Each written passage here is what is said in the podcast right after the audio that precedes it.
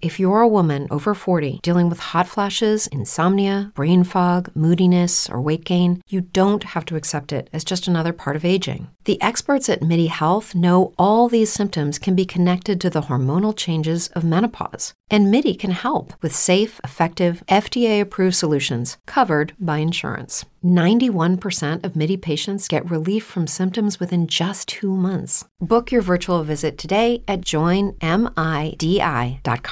Say goodbye to your credit card rewards. Greedy corporate mega stores, led by Walmart and Target, are pushing for a law in Congress to take away your hard earned cash back and travel points to line their pockets. The Durbin Marshall credit card bill would enact harmful credit card routing mandates that would end credit card rewards as we know it. If you love your credit card rewards, tell your lawmakers hands off my rewards. Tell them to oppose the Durbin Marshall credit card bill. True crime horror story contains extreme violence and adult subject matter. Listener discretion is advised.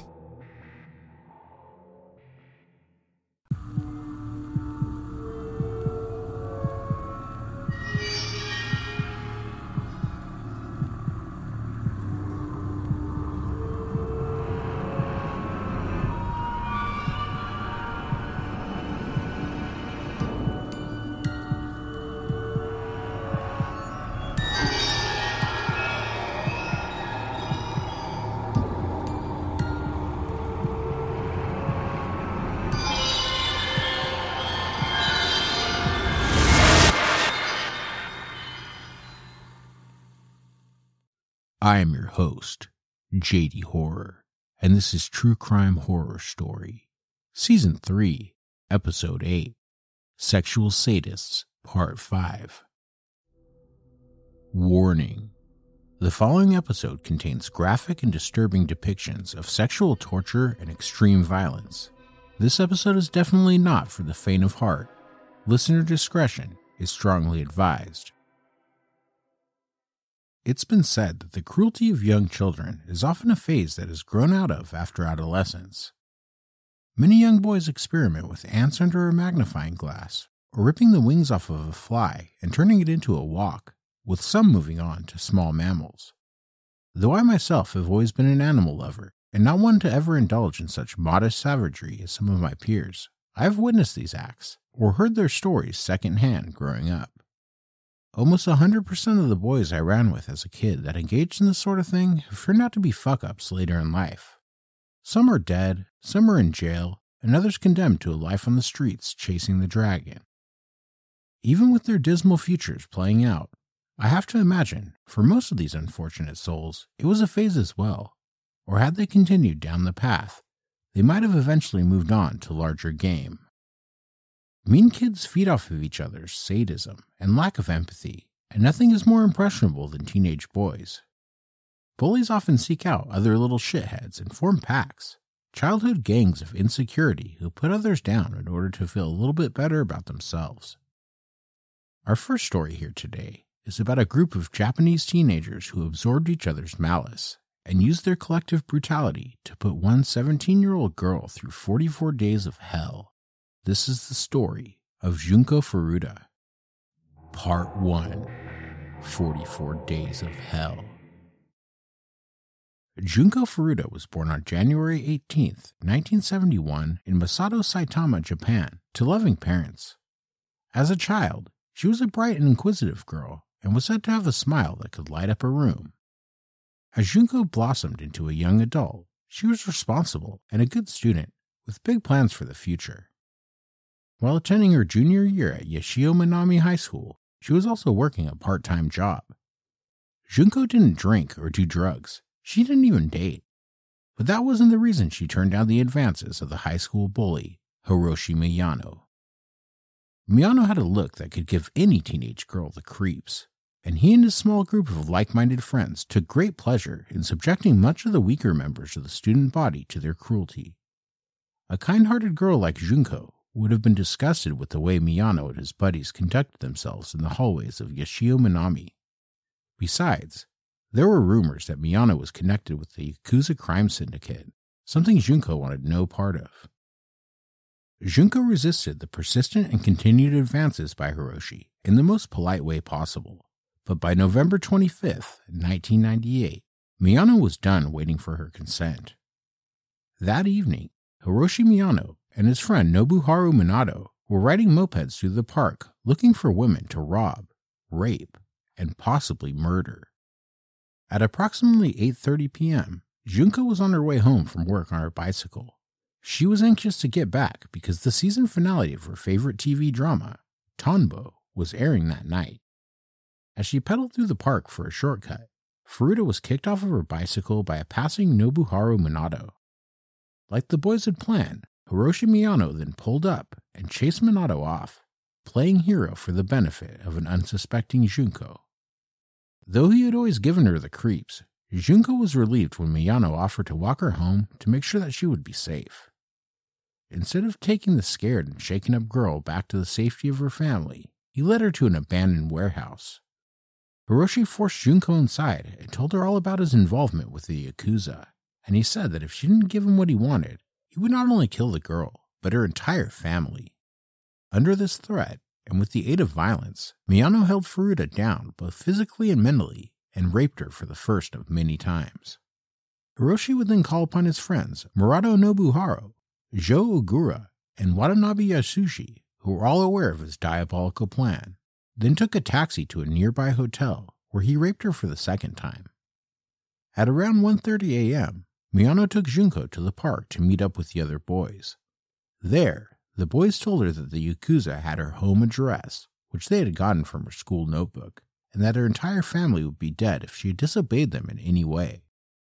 The group then took Junko to Minato's house, whose parents were working at the time. There they tied her up and gang raped her. By the morning of November 27th, almost two days after the kidnapping of Junko Furuta, her parents called the police. The boys intended on keeping their victim for the foreseeable future and had a plan to discourage the authorities from creating a massive public search for the girl. Under duress, Junko called her mother and told the crying woman that she had ran away, but she was perfectly safe. Minato's parents soon returned home from work and were told the sobbing girl was Hiroshi Miyano's girlfriend. Though they could see the fear in her eyes, they dared not speak out due to Miyano's supposed Yakuza connections. Within a couple of days, they learned the truth about their unwilling house guests, but again, shockingly, did nothing. Not only were the Minatos scared of Miyano, but the meek couple also feared their own teenage son. For the 44 days following her capture, Junko Furuta underwent unspeakable acts of violence, perversion, and torture.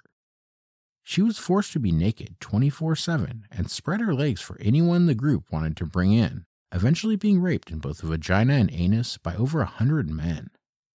Sometimes as many as a dozen Yakuza members, including grown men, would have their way with the frightened girl in a single day. All in all, she was sexually assaulted over 500 times during her 44 days of hell. Unfortunately, the rapes weren't the worst thing that Junko Furuta endured during her last month and a half alive. She was forced to perform masturbation shows for guests of the boys, and if she refused, she was brutally beaten with fists or clubs, and her face was repeatedly smashed into the concrete floor. In addition to being their sex slave, Junko soon became a human toilet for the gang, being urinated on regularly. She was for the most part starving and dehydrated, being given little in the way of sustenance by her abusers, who forced her to eat living cockroaches and drink her own urine as they howled with laughter. Soon, normal vaginal and anal rape weren't enough for the boys, and they began to insert a plethora of objects into every orifice of the suffering girl. Bottles, metal bars, needles, barbecue skewers, and an open pair of scissors were among the most vile of the items that penetrated the 17 year old Junko Furuta. They also took great pleasure in non sexual torture, like burning the girl with cigarette lighters, using her as a punching bag, beating her with bamboo sticks, and dropping dumbbells onto her stomach as she lay naked on the cement crying. When she tried to escape her tormentors, as punishment, Junko was doused in lighter fluid and set ablaze, then put out multiple times over. Due to the brutality she endured to her internal organs, Junko couldn't even hold down water let alone food. She would vomit when given even the most meager of food or drink and regularly suffered from bloody diarrhea, which she would be punished for. Desensitized by their own inhumane actions, Miyano, Minato, Ogura, and Watanabe tried to come up with creative ways to make the torture of the girl even more brutal. A glass bottle was pushed into her anus until it shattered, producing a mess of crimson and brown that Junko was then forced to clean up. Lit cigarettes were shoved into the inner walls of her vagina, followed by hot light bulbs. And when neither of those eventually were enough, the boys began to insert fireworks into the girl and light them. All throughout her torturous ordeal that winter, Junko was forced to sleep outside, naked on a balcony, cold, alone, and in constant, unimaginable pain. Soon, she was unable to stand and barely moved, despite the cruelties perpetrated onto her scarred and mangled body. When the girl was left alone one day, it took all of her strength, both physically and of her will to survive, if only to see her family one last time, to force open the balcony door and get to the phone to call for help. Unfortunately, she was caught in the act by the returning Minato and was badly burned for her defiance. Her injuries by this point were so severe that she alternated between catatonic shock and violent convulsions. Her final days were perhaps the most heinous she had endured up to that point. The boys burned off Junko's eyelids and dripped hot wax onto the exposed orbs. They ripped her nipples off with pliers and burned off her clitoris. During the savagery, every time she passed out, Junko's head was dunked into freezing cold water to bring her back to consciousness. She felt everything. During her last days alive, Junko Furuta constantly begged her captors to just kill her and get it over with. By this point, they no longer lusted for her, as her body was mangled, and though she wasn't dead yet, the smell of decomposition radiated from the poor girl. On January 4th, 1989, the four teenagers returned from a losing game of Mahjong, a Japanese equivalent of Scrabble, and they were in a foul mood. For over two hours, they alternated from beating on Junko with an iron barbell from head to toe to dousing her in lighter fluid and setting her ablaze. It was the 44th day of her hell, and perhaps mercifully, the last. Junko Furuta succumbed to her numerous injuries that evening the cause of her death was eventually ruled as traumatic shock. Junko died cold, alone, and suffering, and she was pregnant at the time. The gravity of the situation soon hit the boys like a wave of the stench that drifted in the winter breeze from Junko's corpse. In fear of prosecution for their vile crimes, they came up with a plan to dispose of Junko's body her nude remains were deposited into a 55 gallon drum that was then filled with concrete. They then transported the barrel to Koto, Tokyo, and disposed of it. Hiroshi Miyano and Joe Aguro were eventually arrested later that month for an unrelated brutal gang rape of another teenage girl. During the interrogation, the investigators led Miyano to believe that Aguro had flipped on him and told the story of the girl in the concrete barrel and the events leading up to her death. In a plea for leniency, he folded and told the police where Junko Furuta was and what had happened to her. The juveniles pled guilty to the lesser crime of committing bodily injury that resulted in death. Their trial was sensationalized in the Japanese media and became international news and would come to be known as the concrete encased high school girl murder case. Junko's funeral was held on April 2, 1989. One of her friends gave a tearful eulogy about the girl who everyone loved and who had walked the hallways with a perpetual smile.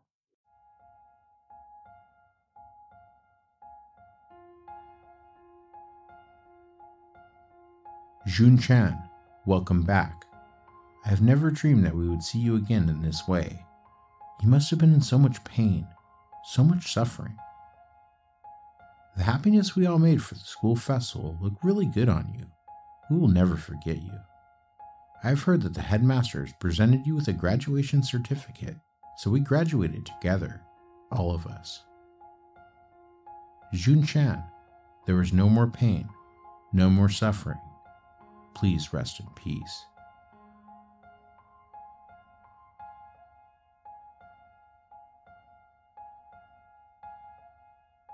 As of this recording, in January of 2021, all four are Junko Furuta's murderers, the boys who put an innocent girl through 44 days of hell, have been released from prison and are living as free men.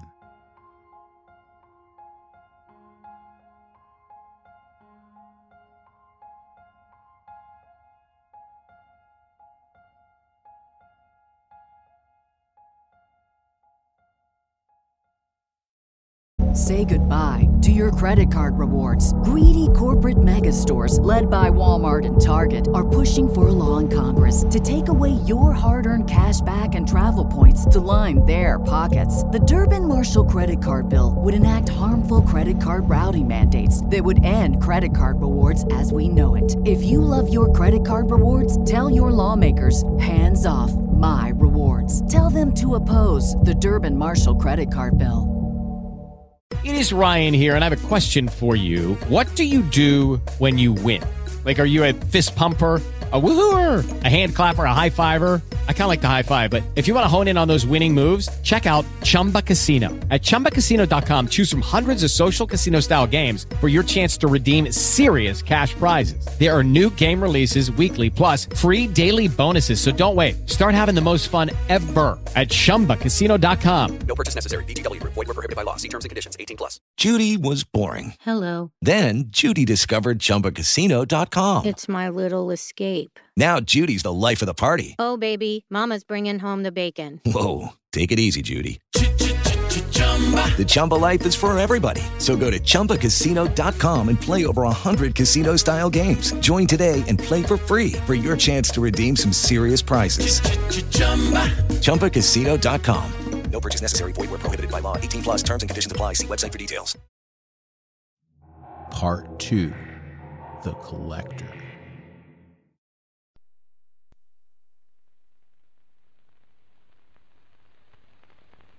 Time magazine calls him one of the most cunning, evil characters of modern fiction. From the bold and breathless international bestseller The Collector comes the suspenseful, disturbing drama of a strange progression. From thought to wish, from desire to obsession, from dream to nightmare. Ah!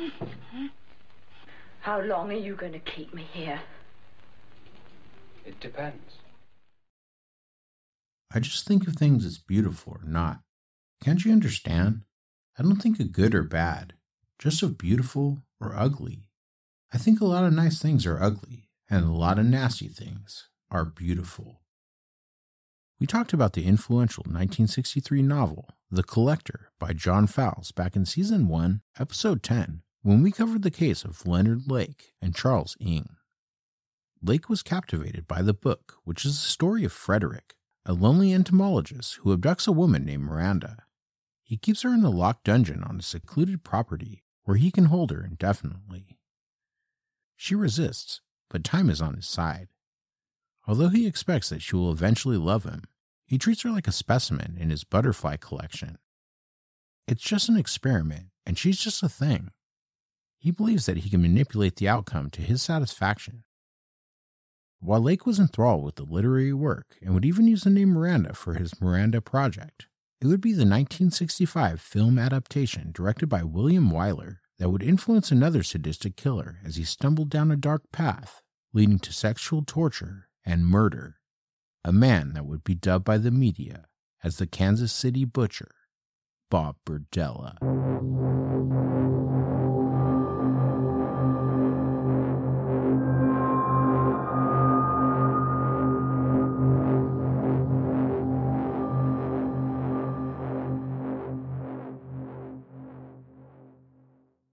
Robert Andrew Berdella Jr. was born on January 31, 1949, in Cuyahoga Falls, Ohio, to parents Robert Andrew Berdella Sr. and Mary Louise Huffman Hallaby.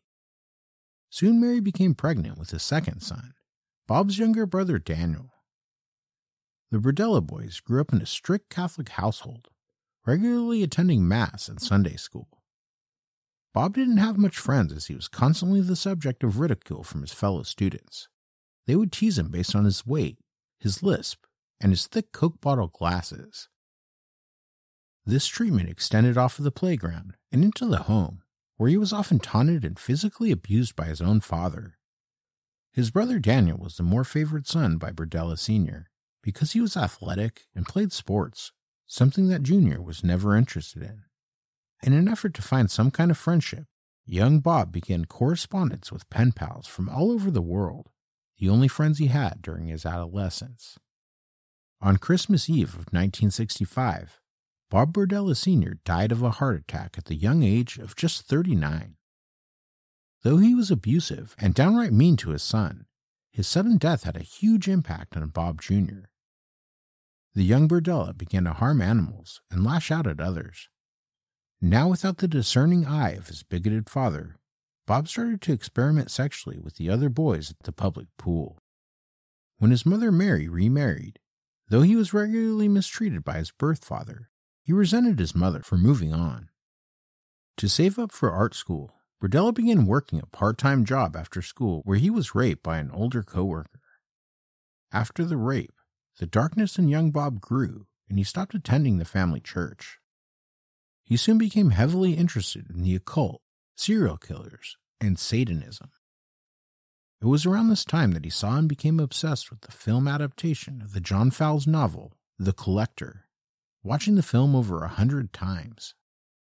The Collector was something that would inspire his crimes later in life, and a copy was found in his home after his eventual arrest.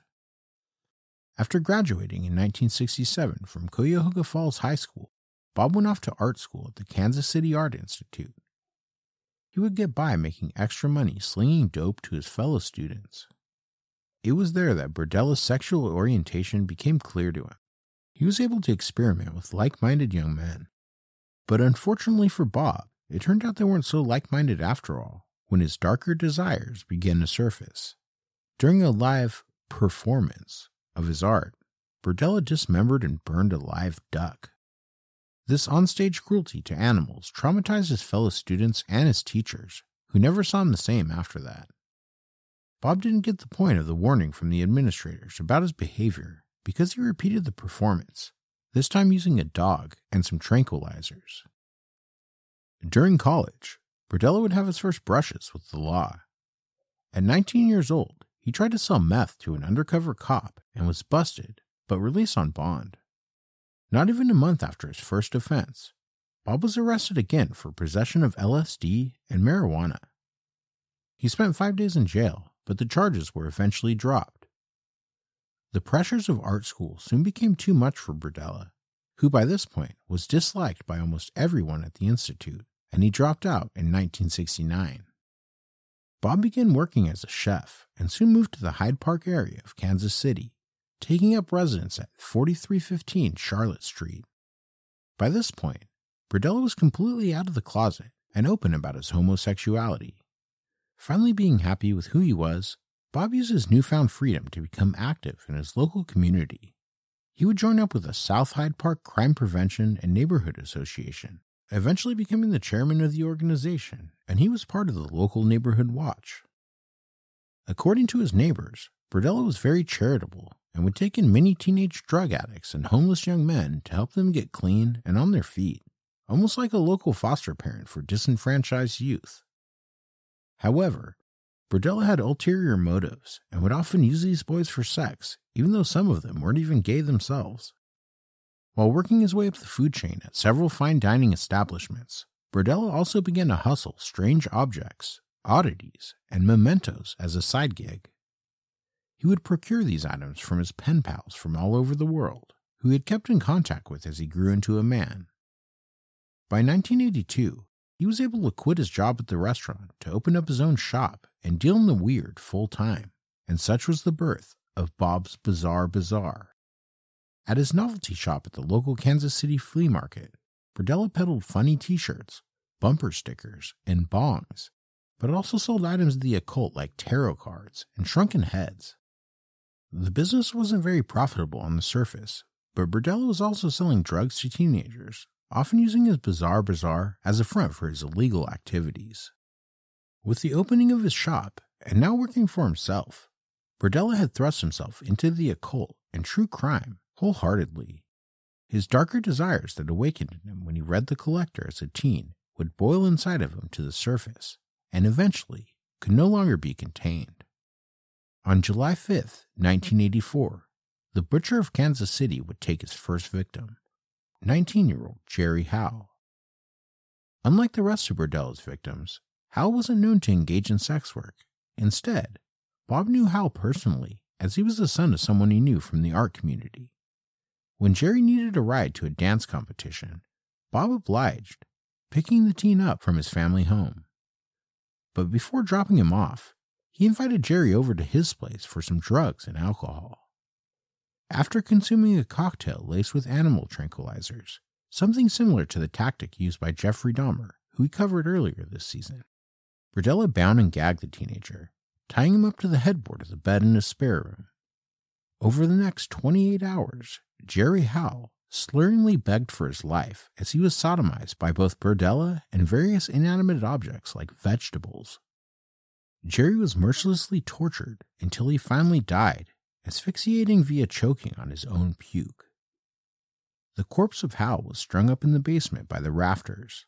Berdella then butchered the boy slowly, cutting slits into his flesh to exsanguinate him before dismembering the body with a chainsaw disposing of the pieces in the next morning's garbage.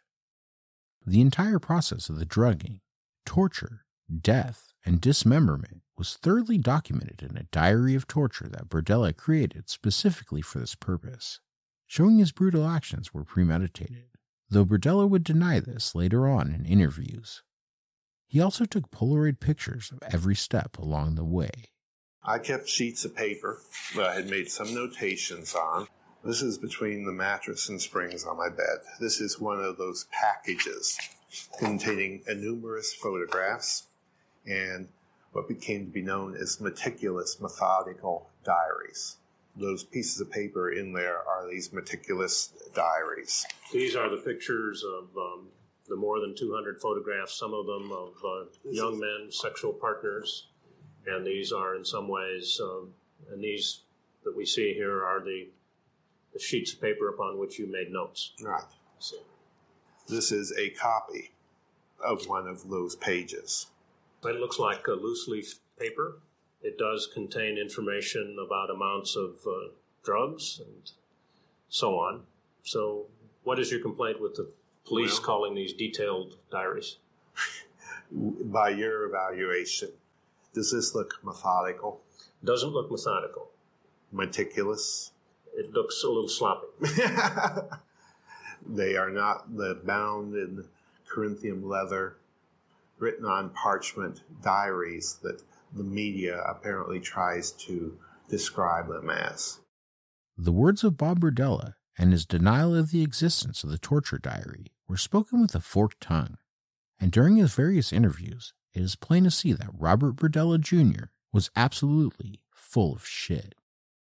Gerald Howe, the father of Berdella's first victim, Jerry, suspected the would be collector of being the reason behind his son's disappearance. He even reported Berdella to the authorities, who questioned him and began surveillance on his activities. This forced Bob to lie low for a while in an effort to throw them off of his disgusting scent, and he wouldn't strike again for another eight months. Berdella would continue the use of his torture diary with his second victim, Robert Sheldon who on April 10th, 1985, came calling to the house at 4315 Charlotte Street. Sheldon had stayed with Berdella in the past when he was down on his luck, a reoccurring theme in his short life. Robert had to beg and plead to be let in, as Bob was not particularly physically attracted to the 18 year old. He would be the only victim that Berdella didn't rape, but he was not spared the physical torture that the Kansas City butcher would come to be known for. After Sheldon was drugged, he was bound with piano wire and locked in a dog collar. Berdella then began to experiment on the young man using chemicals. Bob injected drain cleaner into Sheldon's eyes and filled his ears with caulking. As Robert struggled in immense pain and confusion, sewing needles were shoved deep underneath his fingernails. The torture would continue for three days until a roofer came calling to the house on Charlotte Street for a repair Berdella had scheduled but forgotten about. He had a lot going on after all. While the man hammered the new shingles into place, Bob freaked out, convinced he was about to be caught, and in an effort to conceal his crimes, Berdella covered Sheldon's head with a sack and tied a length of rope around his neck until he was strangled to death. Bob then drained all the blood from his body in his bathtub and dismembered the corpse, throwing pieces of the young man into his dumpster as he had previously done with those of Jerry Howell. However, he kept the skull in his freezer as a macabre souvenir. Before long, the collector would kill again in June. Mark Wallace had helped Bob out with some yard work in the past. As rain poured down that summer night, Mark was walking down Charlotte Street getting drenched when he remembered the rickety tool shed in Berdella's backyard. Seeking shelter from the storm, Wallace hopped the fence to Berdella's yard and climbed inside. It wasn't long before Berdella found the 20 year old shivering and sobbing in the shed. Rather than throwing the young man back out into the cold, he invited him inside to get dry and warm. Though his shivers stopped, Mark's depression didn't. So when Bob suggested he inject him with something that would make him feel better, Thorazine, Wallace took him up on the offer. After Mark passed out, Berdella carried him to the spare bedroom upstairs where he was bound and tortured via nipple clamps and electric shock. Berdella again experimented with the use of chemicals, this time injecting drain cleaner into Wallace's muscles and his back, all the while documenting his exploits in his diary and taking Polaroid after Polaroid. When Berdella looked at the pictures of his tortured victims, he saw the ultimate art that he had longed to create. If the teachers and fellow students back at the Kansas City Art Institute could see him now, they would have known they were right about him all along. According to the torture diary, Mark Wallace passed away via a combination of drug overdose and trauma on June 23rd at 7 p.m. The collection of victims would grow in the fall of 1985, and it only gets worse. On the afternoon of September 26, 1985, Bob Berdella was home perusing his collection of Polaroids with his turgid member in one hand when the phone rang, so he answered it with the other one. It was Walter James Ferris, a 20 year old drifter who had stayed with Berdella in the past during his more human years. After meeting up with the young man at the bar, Bob brought him back to his place where he fed him a meal laced with tranquilizers. After Ferris was face down in his spaghetti, Berdella hauled him up the stairs to his spare bedroom, which was now becoming a regular torture chamber. Ferris was bound to the bedpost in a similar fashion as the previous victims, via piano wire and a dog collar. His torture would be the most brutal thus yet, an excruciating almost 27 hours of constant abuse. Berdella administered 7700 volt electrical shock directly to Ferris's testicles for minutes on end. He also injected various cleaning solutions into the young man's neck and genitals in between electrocutions, noting the time of every injection or throw of the switch in his torture diary.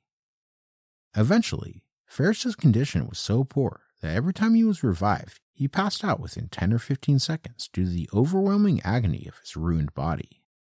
Eventually, Berdella wasn't getting any fun out of it anymore, so he strangled Ferris to death. He then dismembered the body and threw away the remains in the garbage, showing no compassion whatsoever. Berdella's fifth victim endured the longest period of torture of them all, not measured in hours or days, but in weeks.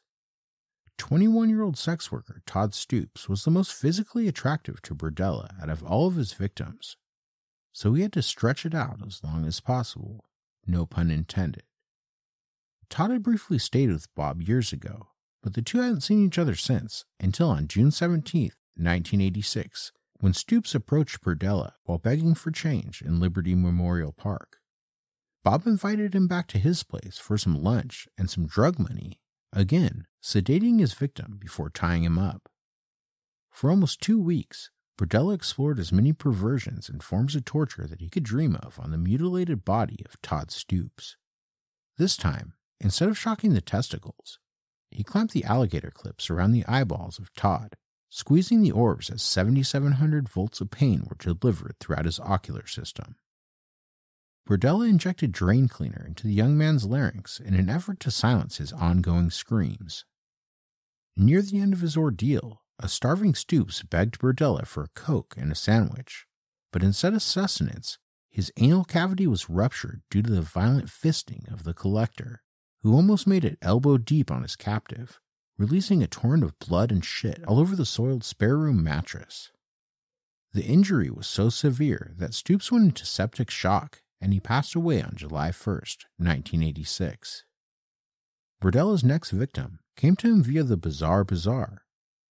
20 year old Larry Wayne Pearson had a fascination with sorcerers and the occult that led him to the novelty shop operated by the collector in the spring of 1987. Soon after, Pearson began to live with Bob at the house at 4315 Charlotte Street, performing chores in lieu of paying rent. Berdella actually liked Pearson and enjoyed his company. He didn't even intend on torturing Larry until he had to bail him out of jail that summer. On the way home, Larry joked about how he had gotten in trouble for robbing some faggots in Wichita, and the slurs aggravated the openly gay Berdella. Soon, Pearson found himself bound and gagged in the basement, having been drugged with that night's supper. When he tried to scream, he couldn't, and that's when he noticed the hypodermic needle sticking out of his ruined throat and tasted the bleach. For the next month and a half, Pearson would be forced to endure every torture that had befallen Berdella's previous victims, as well as having his fingers broken one by one in an effort to break his spirit as well and make him totally submissive.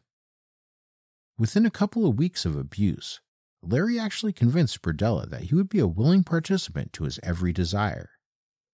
A broken and obedient sex slave, the ultimate part of his collection.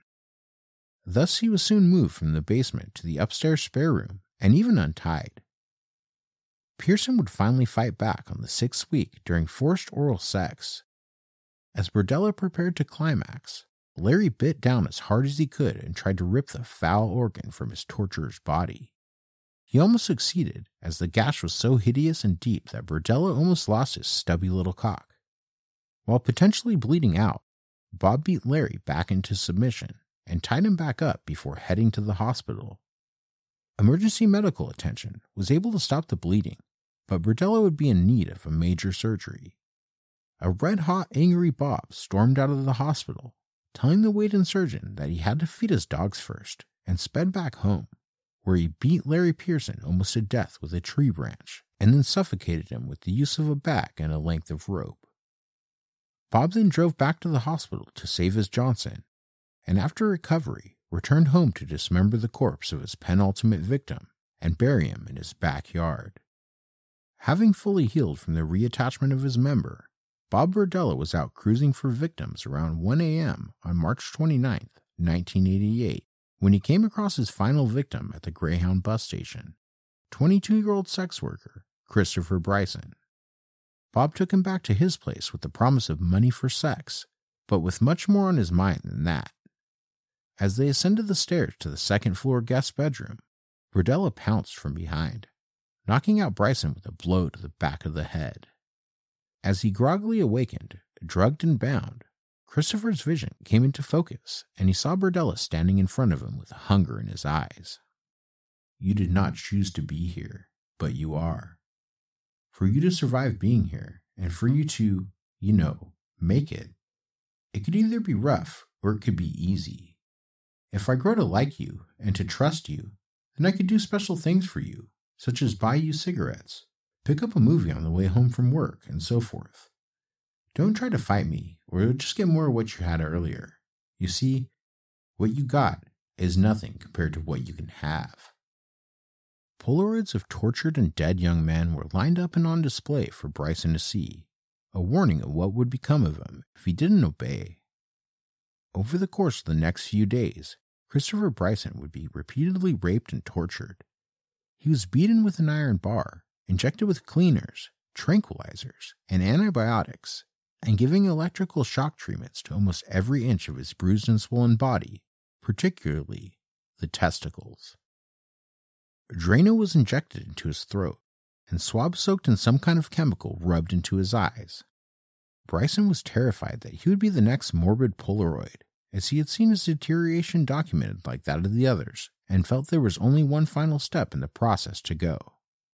He earned Berdella's trust through obedience, until, like Bob had told him, he was soon given meager rewards for his compliance. The restraints maybe weren't as tight as they once had been, the beatings not so severe. Though he began to settle in his new tormented life, Bryson always had a plan of escaping, and that plan would finally be executed the first time Berdella got sloppy. Typically after sex, Christopher had earned the right to a cigarette. And this time, as Berdella left the room to head off to work, he forgot to take the matches with him. Christopher slowly burned through the ropes that bound him until he was free. Naked, except for a dog collar, burned and bleeding, he slowly made his way towards the window. In his weakened condition, it was a tremendous feat to pry open the window, and he was sure he would be caught. But it eventually gave way, and Bryson leapt out of it and onto the roof of the porch, rolling to the ground with a thud that knocked the wind out of him. As he regained his composure, Christopher Bryson took in his first breath of freedom. The air that filled his lungs was fresh, not like that of the basement or the second floor bedroom, which reeked of feces, blood, burning flesh, and decay. He found in himself the strength to get up, to walk, and eventually to run across the street to a neighbor's house for help. The unsuspecting neighbor who opened his door bore witness to the shocking sight of a severely injured naked man in a dog collar begging for help and crying tears of joy, sure he would never have to see Bob Berdella again. Unsure of what was really going on here, the neighbor made Christopher wait outside on the porch in full view of Berdella's house for the police to arrive. Christopher began to doubt that this would be the end of his torture. Bob might notice he was gone, and he would come looking. However, mercifully, the glow of red and blue lights approached in the distance, and his ordeal had come to an end. Christopher Bryson told the police all about his multiple days of captivity and torture, and they sought out to bring in a man they had suspected of being involved in the disappearance of Jerry Howell in the past, the Collector. Bob Berdella was taken into custody without incident, and investigators shortly descended on his home, shocked at the horrors they would soon discover. In the house were over 300 Polaroid photos of rape, torture, and murder. The looks on the faces of the subjects of which haunted even the most grizzled of officers. The most notable discovery was the torture diary, which provided enough evidence in Bob's own words to ensure a smooth and quick trial. Officers also found the skulls of Robert Sheldon and Larry Pearson, newspaper clippings about the disappearance of Jerry Howell, the driver's license of Walter James Ferris, and the devices Berdella used to torment his captives. They also discovered numerous books on the occult and Satanism, possibly extended inventory of Bob's Bizarre Bazaar or his personal collection. Multiple human remains were exhumed from the property as Bob Berdella sat in a cell awaiting his fate, probably feeling like one of his victims, locked in a room, unsure when he would return and the abuse would continue. On April 4th, 1988, Bob Berdella was arraigned on seven counts of sodomy, one count of felonious restraint, and one count of first degree assault. Bail was initially set at half a million dollars, but was revoked the next day after officers on scene testified that one of the men in Berdella's photographs appeared to be dead. Without a confession, investigators forced Berdella to reenact some of his photographs that featured him as well as the victim, since his face was obscured. They made him strip and reenact some of the sexual poses that were documented in his obscene Polaroids. This humiliated Bob, having to sit naked in front of a room full of cops and hump a mannequin's cold plastic ass or recreate the visual of him shoving a carrot or perhaps a fist deep within its non existent nether regions. This was just a taste of the scrutiny Berdella would face during his trial, and rather than be subjected to that, he pled guilty on December 19, 1988, to first degree murder in the death of victim Robert Sheldon and four additional counts of second degree murder. Somewhere along the way, Berdella began to bask in the spotlight and ended up providing a full confession and details to six murders. Rumors spread both locally and in the media about the Kansas City butcher and his bizarre bazaar, including his involvement with Satanists and the occult, and even potential cannibalism, both of which were denied by Berdella in later interviews. You recall we mentioned before that uh, there were reports in the Westport flea market where you had uh, your shop that um, people would say, "Oh yes, I do remember." Uh, he, he had these strange smelling dishes of food, um, that uh, he had bead bones. And later on, there was speculation, at least in the community and in some aspects of the media, uh, that uh, the remains of your victim were somehow being transported and prepared as meals and prepared as jewelry in your shop. I was quickly able to identify to the police the other dealers in the, that section of the market where we re- rotated potluck rather than eat the flea market food again. And that you could question any of these people, and they'd be able to tell you that the food was good. There was nothing suspect about the turkey or ham or beef. News of the crimes of Bob Berdella spread fast. Kansas City was fascinated that a serial killer was amongst their midst, and the case was sensationalized to such a degree that it offered little sympathy towards the victims and their families. Not long after your uh, arrest, the local radio stations, two of them at least, were running a Bob Berdella parody song and were asking people to come to parties wearing dog collars.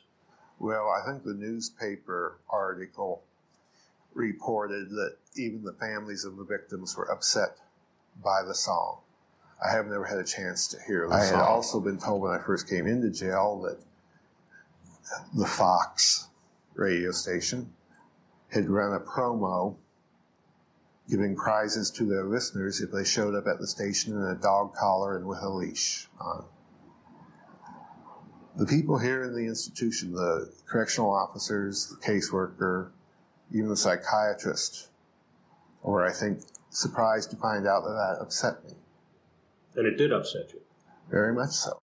We've often talked about the concept of the less dead here on True Crime Horror Story. Like Jeffrey Dahmer, Bob Berdella preyed upon a segment of the population whose disappearances were met with indifference minimally educated and poor gay sex workers.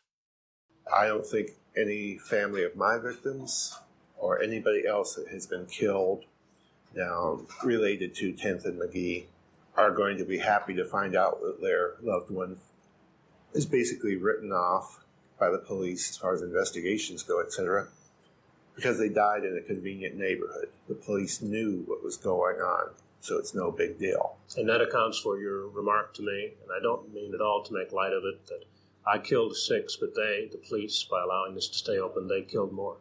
Yes.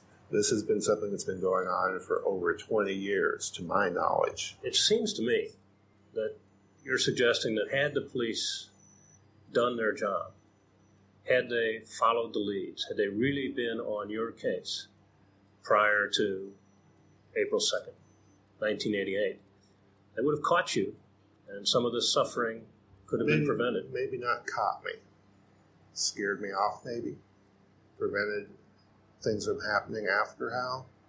Definitely. Berdella was eventually sentenced to life in prison for his crimes. As he sat in the Jackson County Jail awaiting transfer, he was placed on 24 7 suicide watch and segregated from the other inmates for his own protection. There was a report yes.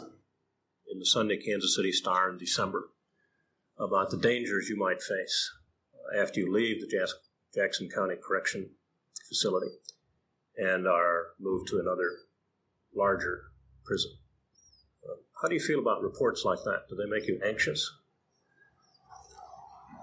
they give me some reason for concern, but one of the reasons I'm concerned is that these were not just reports. These were digging out quotes from unnamed prosecutors implicate, implying that the inmates down there are waiting to get their hands on me. I am at this point am less concerned about the inmates acting on their own as opposed to the inmates or an inmate acting in response to maybe some directive or coercion from the police officers. Do you think you're being set up, perhaps? Well, I think the Star and Times have, since they haven't been able to get a court to put me to death, are now trying to get the inmates to do it for them. Unlike Jeffrey Dahmer, Bob Berdella was unable to have his would be death sentence carried out by his fellow inmates in a form of prison justice. Instead, he would die on October 8, 1992, at the age of 43, due to a heart attack, the same thing that had killed his father. Just a bunch of earth is all that's left of 4315 Charlotte. But some people will never forget the house nor the man who lived here. Bob Berdella, Kansas City's most infamous serial killer, is dead. He died in prison after his victims were killed in his home. Berdella confessed to sexually and physically torturing six men here. But some believe there were more victims and hope digging up the house might unearth some secrets. That's why millionaire Del Dunmire, who owns the property, had workers carefully tear it down. Private Detective Ashley Hearn was here in 1988 when the truth came out, and he's been here for the past five weeks, making sure no other bodies turned up. He says the stairs to the basement will be saved, as well as this drain, reportedly used to carry away the blood of Berdella's victims. Well, this appears to be the final chapter of the Berdella story, and no one could be happier than those who live on either side who will split the property. Those six victims were identified via photographs, remains, and Berdella's confession. The Kansas City butcher may have taken many more, as several body parts and faces in the photographs were never identified, the answers about which were taken with him to his grave. As Bob Berdella lay on the floor, clutching his chest and feeling himself slowly slipping into oblivion, the collector longingly thought back on his victims and the Polaroid pictures that documented their final moments. Though they were now dead and gone, they were immortalized forever in his masterpieces, individual pieces of his art and part of his collection.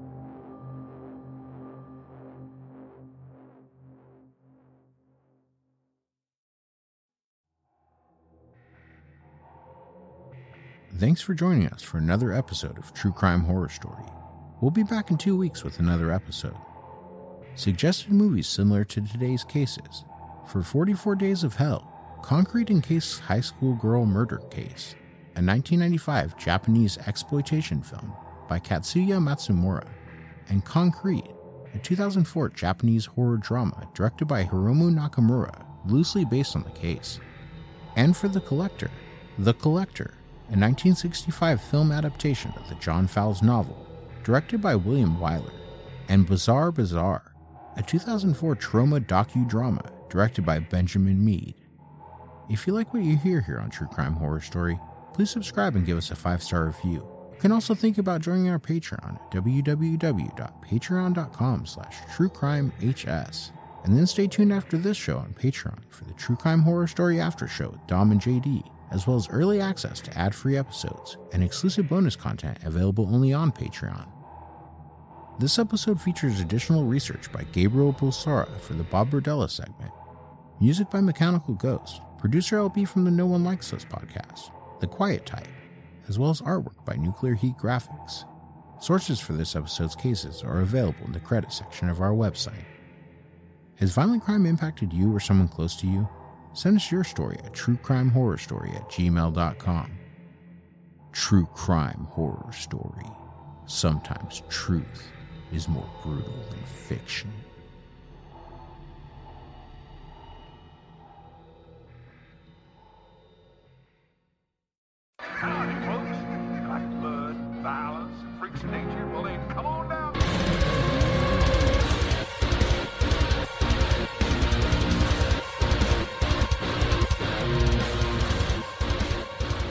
Hello, and welcome to the Fun Time Horror Show. I'm your host, Tommy Bell. Don't let the name deceive you, as nothing about our stories are much fun. In this podcast, we'll discuss true life horrors across the board. This show should be a good mix of stories covering true crime, haunted houses, cannibals, serial killers, cults. It doesn't really matter to us. If you like the macabre, horror, violence, general grossness, well, this is your show. We also refuse to stick to a format as to keep things feeling fresh and interesting. The plan is to release one new episode every two weeks, so we hope to see you then. Remember, that's the Fun Time Horror Show. No kids allowed, and listener discretion is extremely advised. Hello, it is Ryan, and we could all use an extra bright spot in our day, couldn't we? Just to make up for things like sitting in traffic, doing the dishes, counting your steps, you know, all the mundane stuff. That is why I'm such a big fan of Chumba Casino. Chumba Casino has all your favorite social casino style games that you can play for free anytime, anywhere with daily bonuses. That should brighten your day a little. Actually, a lot. So sign up now at chumbacasino.com. That's chumbacasino.com. No purchase necessary. Group. Void were prohibited by law. See terms and conditions. 18 plus.